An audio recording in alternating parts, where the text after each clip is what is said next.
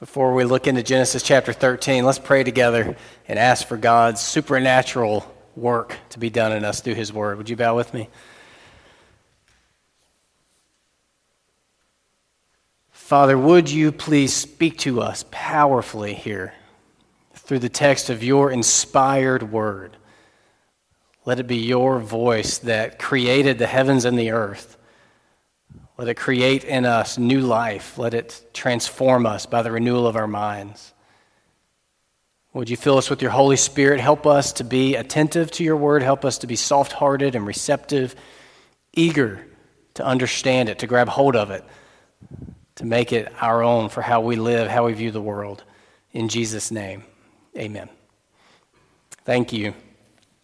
Before we read, the passage to kind of introduce what it will be about, I have a question for you, and it's a deceptively simple question. So the question is this I want you to think about it. Know, don't answer out loud, but think about it. Who are you? Who are you? If you did have to submit an answer for that, if, you if the assignment was to write that down and then I was going to read everybody's answer out, how would you define yourself? How would you identify yourself? How do you view yourself? Who are you? There's a lot of different ways you could go about identifying yourself. You can do it in relation to the people that you're connected with. You can say, well, I am the mother of such and such, or the father of such and such. Or you can identify yourself more nationally. You can say, well, I am an American. Some of you may identify yourself more by your age. You may have started off in your answer mentally, well, I am a, a senior citizen who, fill in the blank, or I'm a teenager who, or I'm a child. That may be part of how you identify yourself. Uh, you may identify yourself based on your looks. If you're really honest, you may say, I am a very attractive person, and that's who I am. Or on the flip side, you may feel the opposite, and you may say, I am not a very attractive person. You may identify yourself in terms of your social standing. I am one of the popular ones. Or you may identify yourself as one of the unpopular ones. Maybe it's in relation to your friend group. Might be related to your money. I am wealthy. I am poor. I'm needy. You may identify yourself based on your past. You might point back to your past and say, because of some uh, bad decision that you made, this is who I am. Or maybe because of a bunch of good, good decisions, you've been very successful and you feel that that's who you are. We cobble together our sense of our identity a lot of different ways. It's probably different for each of you how you formulate that. The passage we're going to read today, by the time we get through the end of it and figure out what it means for us, is going to fortify our sense of identity as Christians. It's going to help us understand biblically who am I and how to define it. So I think it's going to be very helpful to you. If you remember last week, we saw that God's purposes prevail. Abram and Sarai went down to Egypt and made some possibly questionable decisions and faced some seeming obstacles and diversions from God's plan for them. But in the end, we saw that God's plan prevails in spite of hardship, famine, even possibly some bad decisions. His plan prevails. And his plan that we saw last week was to create a nation. That's what God is up to. He's creating a people for himself who will look to him as their God and who he will relate to as their God. They'll be his special people. That's what he's doing. And that is not going to be thwarted by anything. Now, in our passage in 13, the, the next episode in the saga of Abram, they're back in the promised land, and we pick up with verse 2 setting the scene. Let's read it together. Genesis 13, verse 2. Now Abram was very rich in livestock, in silver, and in gold. And he journeyed on from the Negeb as far as Bethel to the place where his tent had been at the beginning, between Bethel and Ai, to the place where, we, where he had made an altar at the first and where Abram called upon the name of the Lord. So, scene is set. If you remember at the beginning of last week's passage, when he first traveled to Egypt, it was because in 1210 there was a famine in the land, and the famine was severe in the land. That word severe is the same word translated very in chapter 13, verse 2. So, just as the land was severely famished, Abram was severely rich. He was very, very rich with livestock and gold and silver. If he was a hip hop artist, his number one debut album would have said severely rich. And it would have showed Abram there with tons of livestock all around and gold and silver everywhere. Very, very rich. He had his original possessions plus all those things that Pharaoh had given him when he tried to marry Sarai and let him keep when they left. So he had his original things all the stuff Pharaoh had given him, and then whatever multiplication of all that that God had brought about because of his promises to Abram. So God was proving faithful to Abram from his promises from the beginning of chapter 12 that you may remember if you've been with us over the last several weeks. 12:2 God promised, "I will make of you, Abram, a great nation, and I'll bless you and make your name great." So here's Abram. He's back to where he first started in chapter 12, verse 8. We saw him here. It says he built an altar to the Lord and called upon the name of the Lord. And now he's back in that place from this whole trip down to Egypt. He called upon the name of the Lord and built an altar in this place earlier. It's not described what that altar would have looked like or even exactly what he did at the altar and calling upon the name of the Lord, but it's associated with depending on God and worshiping God and gratitude to God and prayer to God. So he's back, back kind of where it seems like he belongs. But there is a problem. Let's read on at verse 5. And Lot, who went with Abram, also had flocks and herds and tents, so that the land could not support both of them dwelling together. For their possessions were so great that they could not dwell together. And there was strife between the herdsmen of Abram's livestock and the herdsmen of Lot's livestock. At that time, the Canaanites and the Perizzites were dwelling in the land. So here is Lot. Lot has been mentioned kind of on the periphery of all these passages we've been studying. Uh, he was Abram's nephew. Lot's father had died way back, and Lot had just sort of been tagging along with his grandfather, Abraham's dad, or Abram's dad, and Abram. And when God called Abram to go to the land, Lot just kind of stuck with him and went with him. And as we read this, you can't help but wonder should Lot have gone? Should Abram have allowed Lot to go with him? In 12:1 when God first called Abram, he said, "Go from your kindred." And Lot sort of is part of his kindred. Verse 12, 4 says, As Abram went, as the Lord told him, Lot went with him. The land was sufficient for the Canaanites and the Perizzites. These people, the Canaanites, probably covers both of these groups. The Perizzites are probably the country folk. Based on my reading in the commentaries this week, I'm no expert in these histories, but they all seem to agree that the Canaanites are probably the city folks, and the Perizzites kind of what they call the country folks outside of the city. The land could sustain those people, and yet it was insufficient for Abram and Lot. So they had huge amounts of livestock out there in this land, so huge that they couldn't continue to be together because it was just causing trouble. Remember, they were sort of nomads at this point, so there were no fences around their pastures. All their livestock was just the people were having to keep track of them and whose was whose and Uh, I'm grazing over here with my flock, you go over there, and there was trouble beginning to brew. Now you can imagine what the Canaanites and Perizzites must have thought of this. This was their area. And then all of a sudden, Abram and Lot come in with these incredible multiplying amounts of stuff. And you can imagine if in your neighborhood somebody moves in next door and they've got tons of kids and a chicken coop and tons of pets. And every morning you wake up and it's like it all doubled overnight. And it's just more and more and more beginning to intrude over onto your property. This is sort of the picture of it. So there's a problem. And then in our next verses, Abram offers a solution. Verse 8. Let's see what Abram's solution is here. Then Abram said to Lot, Let there be no strife between you and me, and between your herdsmen and my herdsmen, for we are kinsmen. See, there, God, t- oh, God told him to leave his kindred. Is not the whole land before you? Separate yourself from me. If you take the left hand, then I will go to the right. Or if you take the right hand, then I will go to the left. Now, what do you think about this solution? Is this a good solution or a bad solution? Is this a wise solution or foolish solution? Well, it's a little bit complicated, and it's kind of a surprising solution if you've been following along in Genesis up to this point. In 12:7, the Lord appeared to Abram and said, "To your offspring I will give this land." This was the promised land, central to everything God had called Abram out of Haran to go and do.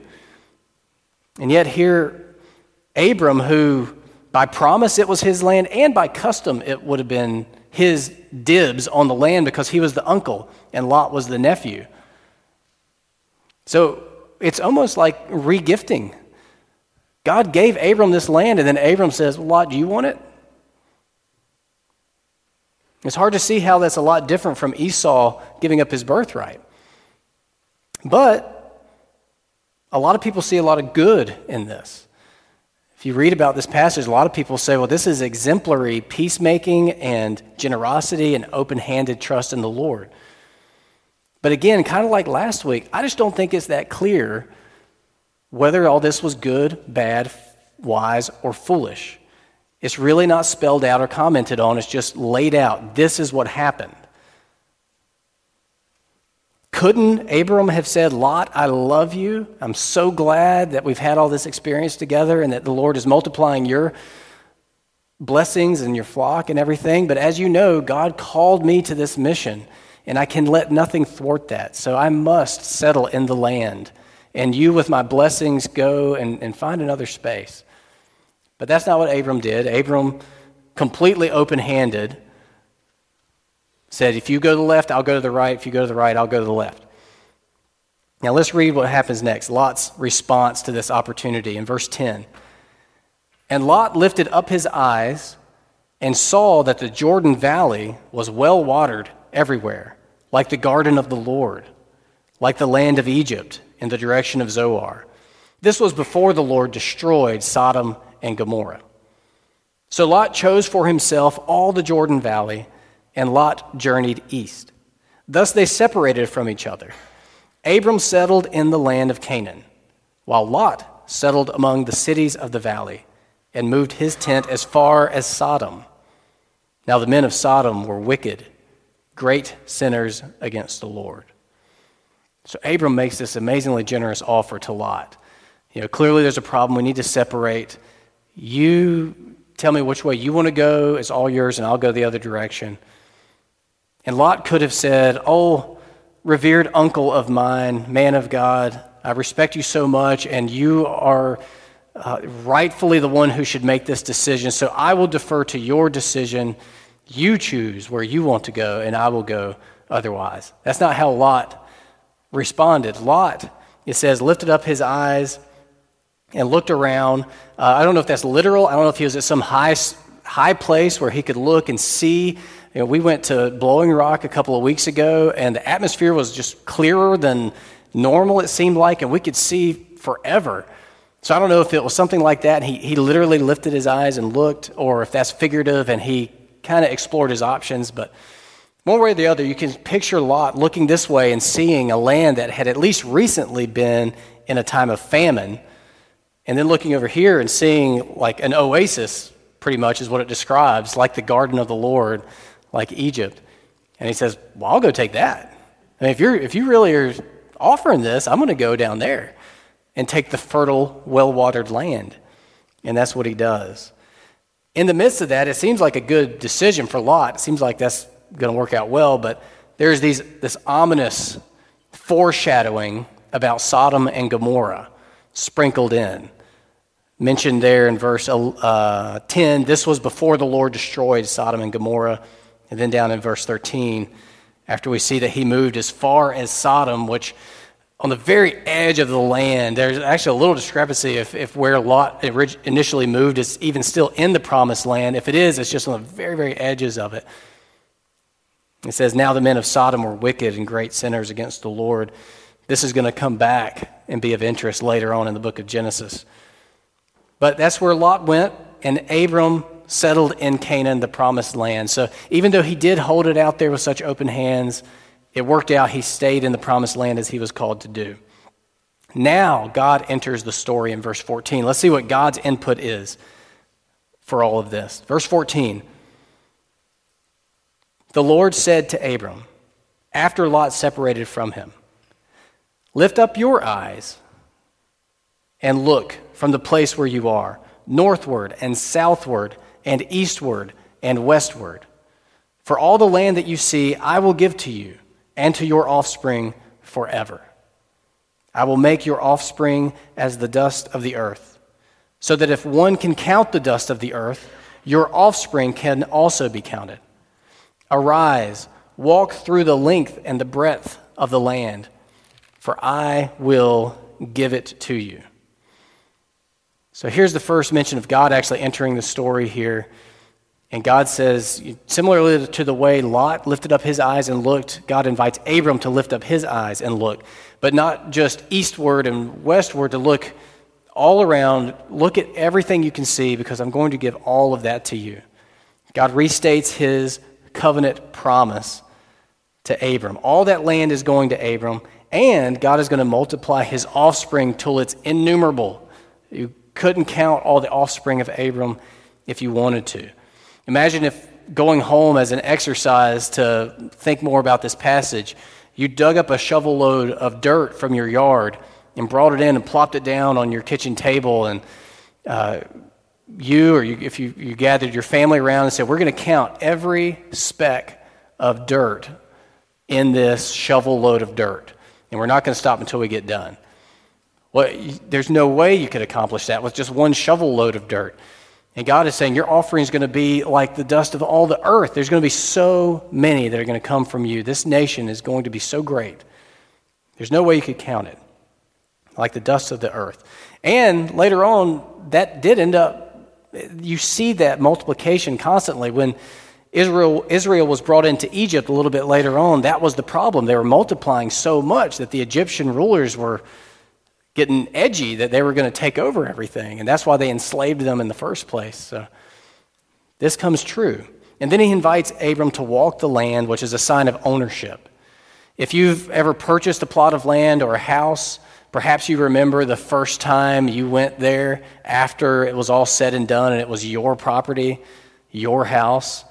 Probably more accurately, the banks at that moment, but uh, you were the one who got to pay that mortgage and it belonged to you and walking that property now as the owner of it, or walking through the rooms of that new house as the owner of it. That's what God was inviting Abram to do. He said, This is yours. Walk your land, check it out.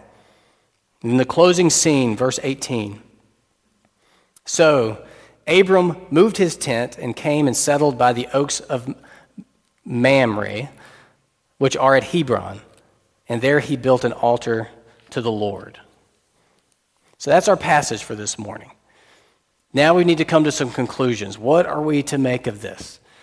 All of God's word is breathed out by Him and profitable for His people to grow in righteousness and instruction and training and to be equipped for every good work. So, what are we to take from this? Now, the reason I pointed out how it's a little ambiguous if you just look at the facts, whether Abram's decision making is good, bad, wise, or foolish, is because I think, like I said last week, we often come to Old Testament narrative passages, history of Genesis, and try to pull out moral lessons. And that's not what they're there for. The stories in Genesis are not like stories in the Berenstain Bears books, where there's a story that takes place. Uh, I remember one where one of the kids rode their bike through somebody's property they weren't supposed to, and through the ramifications of that learn to listen to their mom and dad. Like, you remember the Berenstain Bears books, right? You guys act like you never heard of Berenstain Bears before the way you're looking at me. Each one was a, a, a story, and in that story, you're meant to take a moral lesson from it. That's not what these Old Testament passages are. This is the history of God and his people. These are the things that happened. And those who first receive it it was God's people post Egypt, pre promised land. So this was after they had been freed from Egypt, preparing to enter and conquer the promised land. So for them, the lesson could not have been be like Abram, hold that land with an open hand, and if anybody else wants it, let them have it. That would have made no sense. They were called to go and conquer the land. So the moral, it can't be that we take from this passage, well, let's just try to be more like Abram. The best way to understand an Old Testament passage like this is to figure out what it must have meant when it was originally received. For those Israelites, it must have meant remember who you are and how you fit in to God's purposes. As you're preparing to go and conquer this promised land where they have many gods and you only have one, and they have many armies and you only have one, remember who you are and how you fit into God's purposes. Passages like these, all this history would have served to convince them that that was their land given to them by God's decree. It would have convinced them that they were God's people set apart for God's purposes. It would have affirmed for them God's commitment to keeping his promises. And it would have given them the courage to proceed in obedience to God. So, the question for us, as we want to respond to this passage, isn't what moral lesson do we take to try to be better people? The question for us is where do we fit in to this history? Where do we fit into God's purposes? and what he has been at work doing for generations upon generations already before we were even born. Reading into the New Testament as it interprets and makes sense and looks back on the Old Testament, we see exactly where we fit in. We are part of the innumerable offspring of Abram. We are part of the fulfillment of God's promises in these passages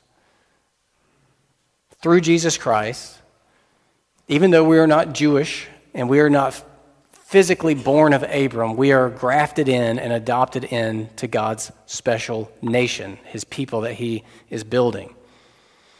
Galatians 3, verses 7 through 9 says, Know then that it is those of faith who are the sons of Abraham. Abram's name gets changed to Abraham a little bit later in Genesis, just in case anybody gets confused about that. It is those of faith who are sons of Abraham. And the scripture, foreseeing that God would justify the Gentiles, that's all the nations that are not directly born of Abraham, all the non Jewish people, including us. God would justify the Gentiles by faith.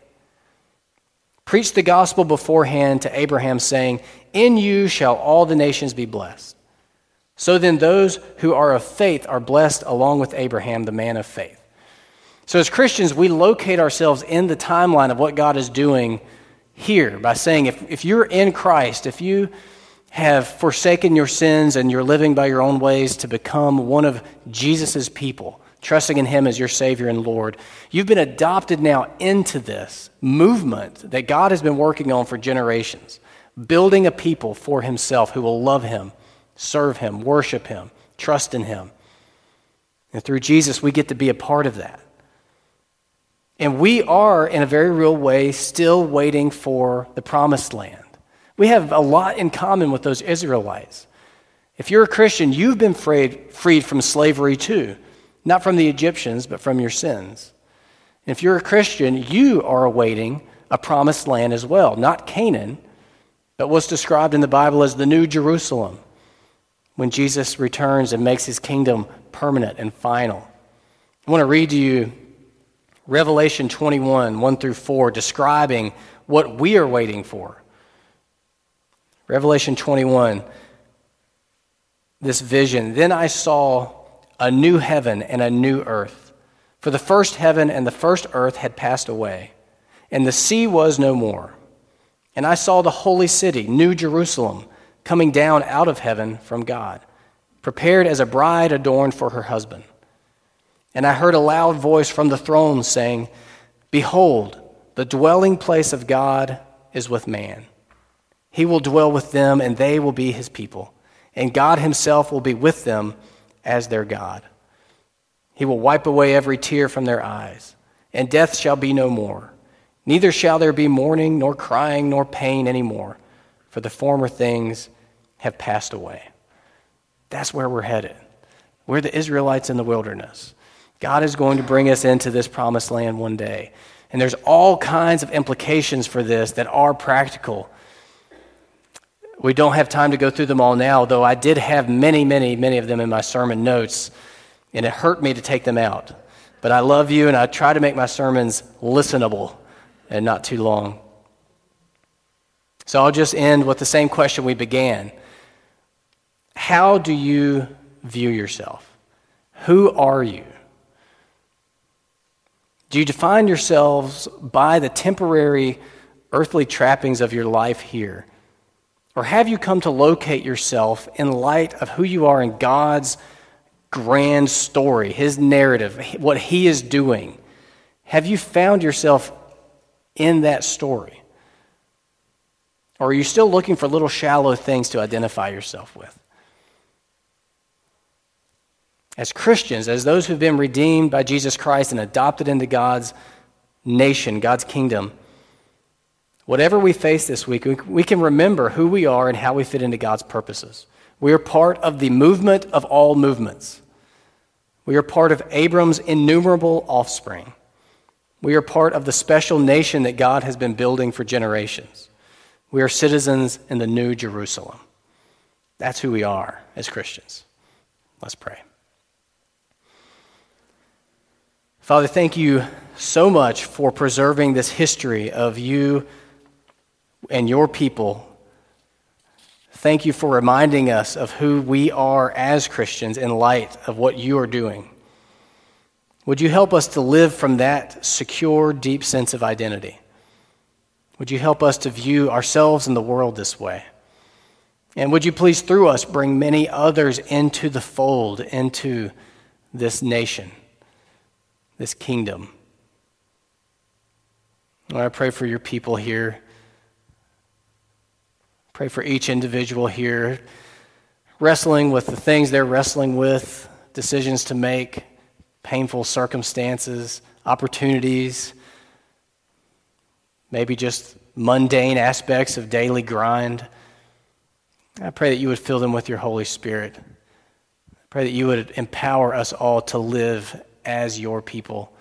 Show us how to do that in our context. It must have been so clear for the Israelites to be your people, they were to go and conquer a land. For us, it be- can become so nebulous and ill defined. And would you help us, instruct us each one this week as we meditate on these things? What does it mean for me to live in light of my true identity as one of your people? Help us to respond well this week. In Jesus' name, amen.